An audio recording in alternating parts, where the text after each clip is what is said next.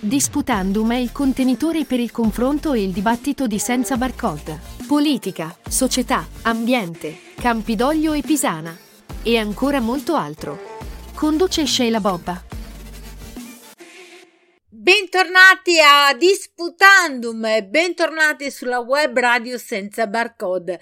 Parliamo di lavoro, lavoro, moda, web e tenacia. Mettiamo insieme tutti questi elementi e oggi, venerdì 11 novembre, siamo qui insieme a Manuel Suglia. Manuel, buongiorno e benvenuto.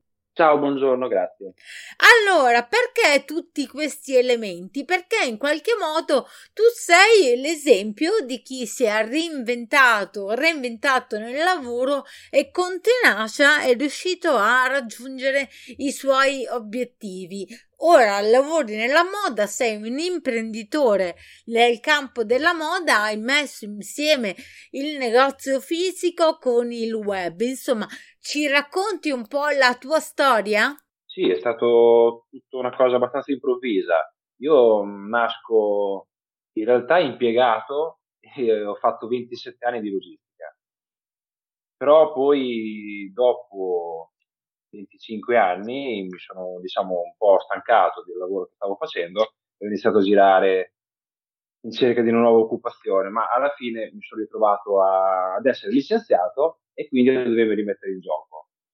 Ed ecco qua che praticamente ho pensato di diventare imprenditore di me stesso. Beh, non è facile, eh? non è che un giorno tutti si svegliano e sono imprenditori, evidentemente avevi nelle radici qualcosa che ti spingesse so- anche a, a, credere in te stesso. Oltretutto lo hai fatto in un periodo non semplice, mi pare. Eh sì, il periodo del Covid, post-Covid, anzi in realtà il Covid c'è ancora, però comunque mi sono buttato lo stesso. Ho avuto un appoggio di un paio di ragazzi che hanno dei negozi, che mi hanno aiutato ad avviarmi e in un mese ho fatto tutto. Manuel, siamo a Rimini, giusto?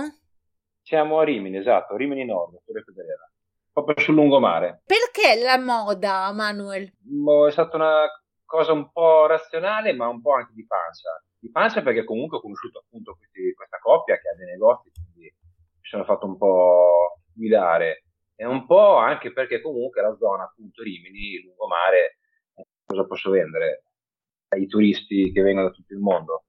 Abbigliamento. O la piadina o l'abbigliamento. Esatto. La piadina non la so fare, e l'abbigliamento in qualche modo ho imparato e ho capito che so venderlo. Beh, non è semplice. E poi anche il web. Hai deciso anche di inserire un'attività web parallela a quella fisica, giusto? Sì, è inevitabile. D'altronde con la pandemia è aumentato moltissimo il traffico online. Poi io sono sul lungomare, quindi sfrutto molto i turisti d'estate, primavera, autunno, ma poi d'inverno fa tutto a scemare, quindi l'online era necessario. Tu la stai raccontando in maniera molto semplice, però eh, o siamo davanti a un pazzo una persona anche. che, ecco, che hai avuto anche probabilmente fortuna, ma il coraggio, il coraggio di investire su te stesso e sulla tua attività. È un qualcosa che consiglieresti? Beh, a chi ha obiettivi, sì, sì, chi, a chi non si accontenta, assolutamente sì. Magari eh, trovare qualcuno che creda, come me, ad esempio, è successo. Questi ragazzi hanno creduto in me e io ho creduto in me stesso, quindi è stato un po' un po' più semplice, però le paure ci sono e le.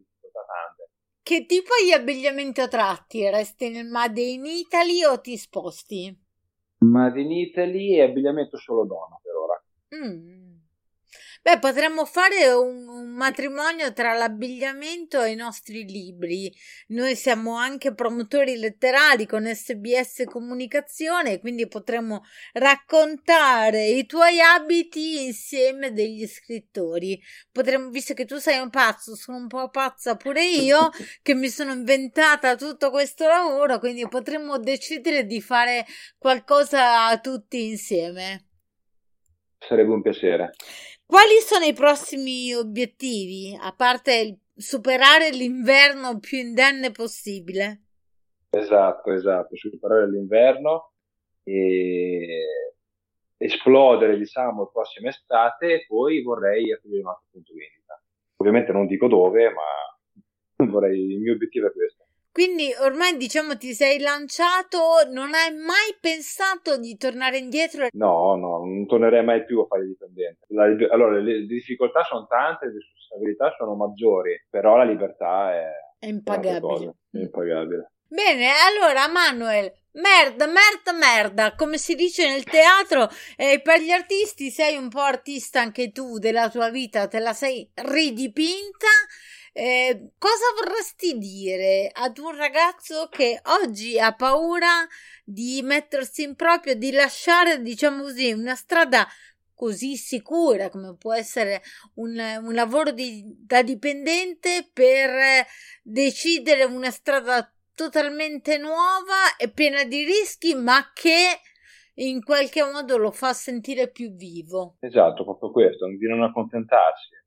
accontentarsi perché arrivare a 60 anni e andare in pensione con un lavoro di 40 anni sempre uguale, almeno per me non era, non era possibile.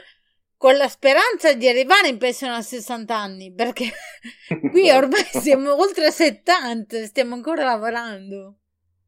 Sì, sono stato ottimista.